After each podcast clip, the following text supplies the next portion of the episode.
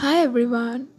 So, I know I am a new one to this broadcast. So, doing it by an inspiration from one of an Indian broadcasters.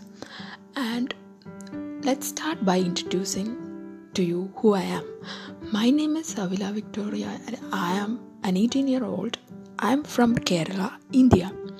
So, the thought of broadcasting came to my mind when I watched a when I heard a broadcast actually from an Indian broadcaster. So uh, from that onwards, I really wanted to do it because there are a lot of thoughts in me that I want to share with people, but often I couldn't do it through any other social media plot- platforms. So I think this is a, going to be a great opportunity for me. So let